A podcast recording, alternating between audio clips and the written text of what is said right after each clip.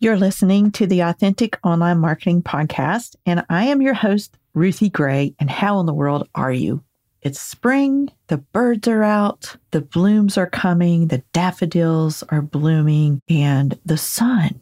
You guys, I live in West Virginia part time. The sun never shines there. It's starting to shine. Thank goodness it's time for some sun, right? For today's topic, we're going to talk about why you need to move your clients off rented space and onto your email list. You see, there are so many platforms at our fingertips now to take advantage of and build your client base. And as you know, my favorite is Instagram. I've done a lot of business there and continue to gain leads and generate weekly conversations via direct messenger. Even so, social media platforms are rented space and we can't always rely on that rented space to deliver.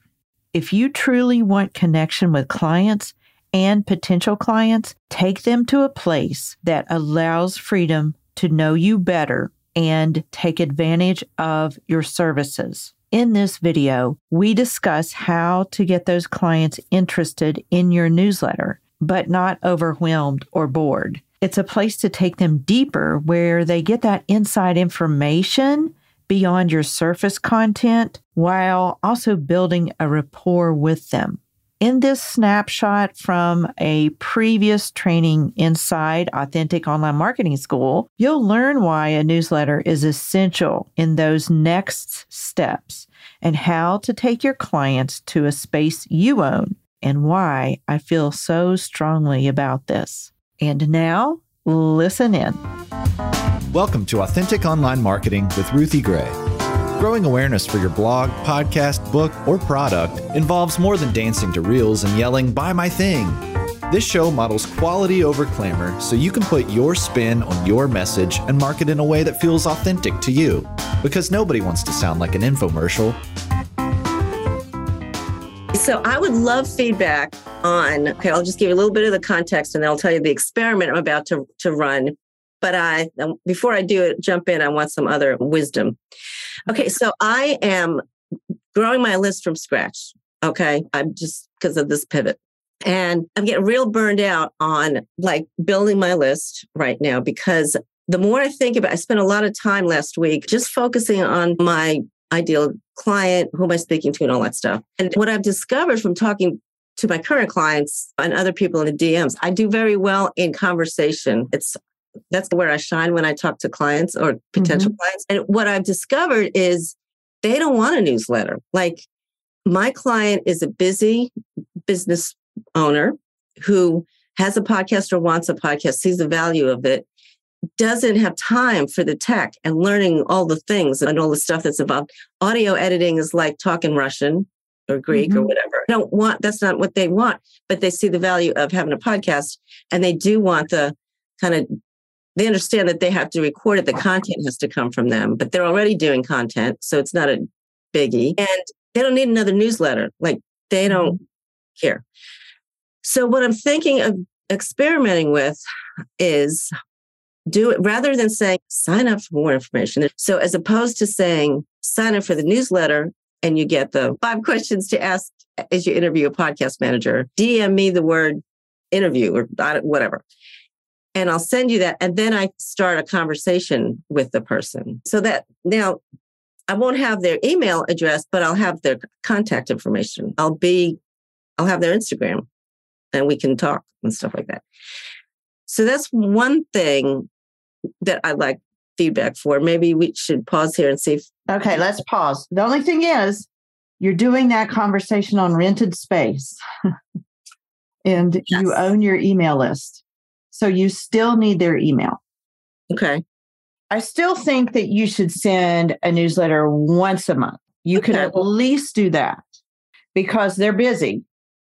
And what you do is you continue with these conversations but you draw from all the conversations that you have for the month. You start a Google Doc of all their pain points, and then you just answer two or three questions or drop some links or resources in that newsletter so that it's more it's quick information that's consumable and will answer common questions. Yeah, that rented space concept was yeah. And I like the once a month thing because I, in my head, I've been doing a newsletter for so many years, but it's been like, it used to be weekly. Then I got it back to bi-weekly. But since mm-hmm. I pivoted, I haven't sent a newsletter. I just send periodic checking in with mm-hmm. you kind of thing. Because I was just yeah, so- you need you need all of their email addresses. So the current clients, the mm-hmm. potential clients, you just need to say, hey, as a client, one of the perks is getting my newsletter, which is going to be not a lot. It's only going to be once a month and it's going to be information that you need based on research that I'm doing. And it's not going to be overwhelming. But right. I do need a way to, off of Instagram, communicate with you just to have as a backup because I do not believe in only putting all my eggs in Instagram. So this is just this is for your protection and mine. And that's really a good point because the times that I do send stuff out, it's very specifically related to what's going on with my clients. And they've said, "Oh gosh, thanks thanks for looking into that." It's always it's well received. Okay. It's getting people on the list that's been the issue. And it's not that they don't want the freebie because I've mm-hmm. got plenty of people who subscribe, get the freebie, and then unsubscribe. They clearly don't want to a regular thing. But my my welcome email says that you'll be hearing me hearing from me two to three times a month, which might be sounding overwhelming. That might be the turnoff. The welcome email delivers the freebie, correct? Yes. Okay. So you just tell them exactly what we just talked about. That you're going to hear from me once a month.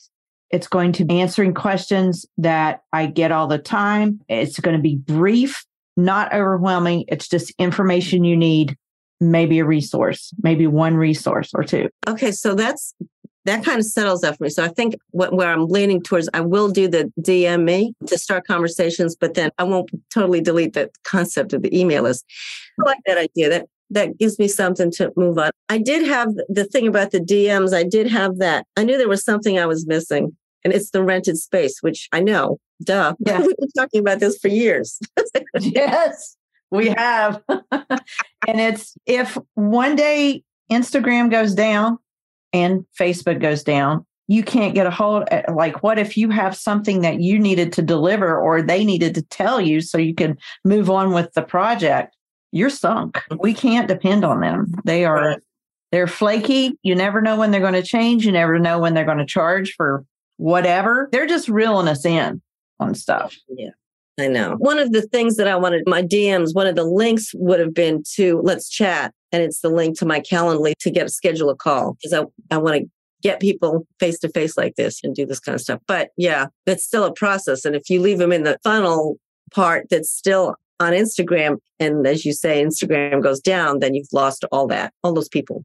Okay. Okay. Yeah. Good. That gives me something to work on. I think I'll do the MailerLite thing. I think I may do that as an experiment still do the DMs, but not get rid of the newsletter. Not only is a newsletter going to tell your clients what they will receive, but it also opens the door of connection between you and them. You can tell them exactly what to look for from you and then deliver.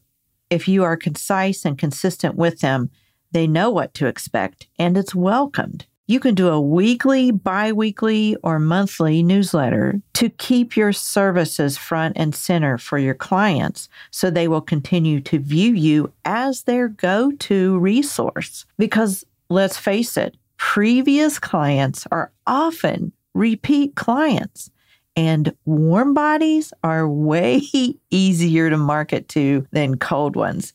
Ask me how I know. Don't focus on rented space. Focus where your ownership lies.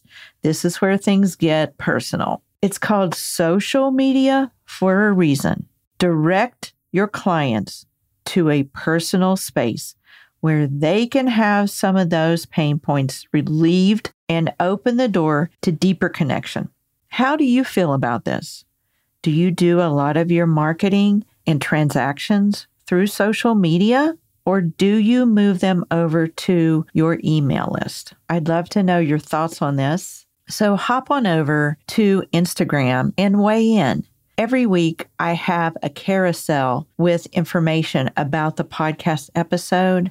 which we will link in the show notes as well. And you can click on that and comment and let us know if you are more comfortable doing client transactions on social media or if you believe in moving to an email list and regularly emailing your clients.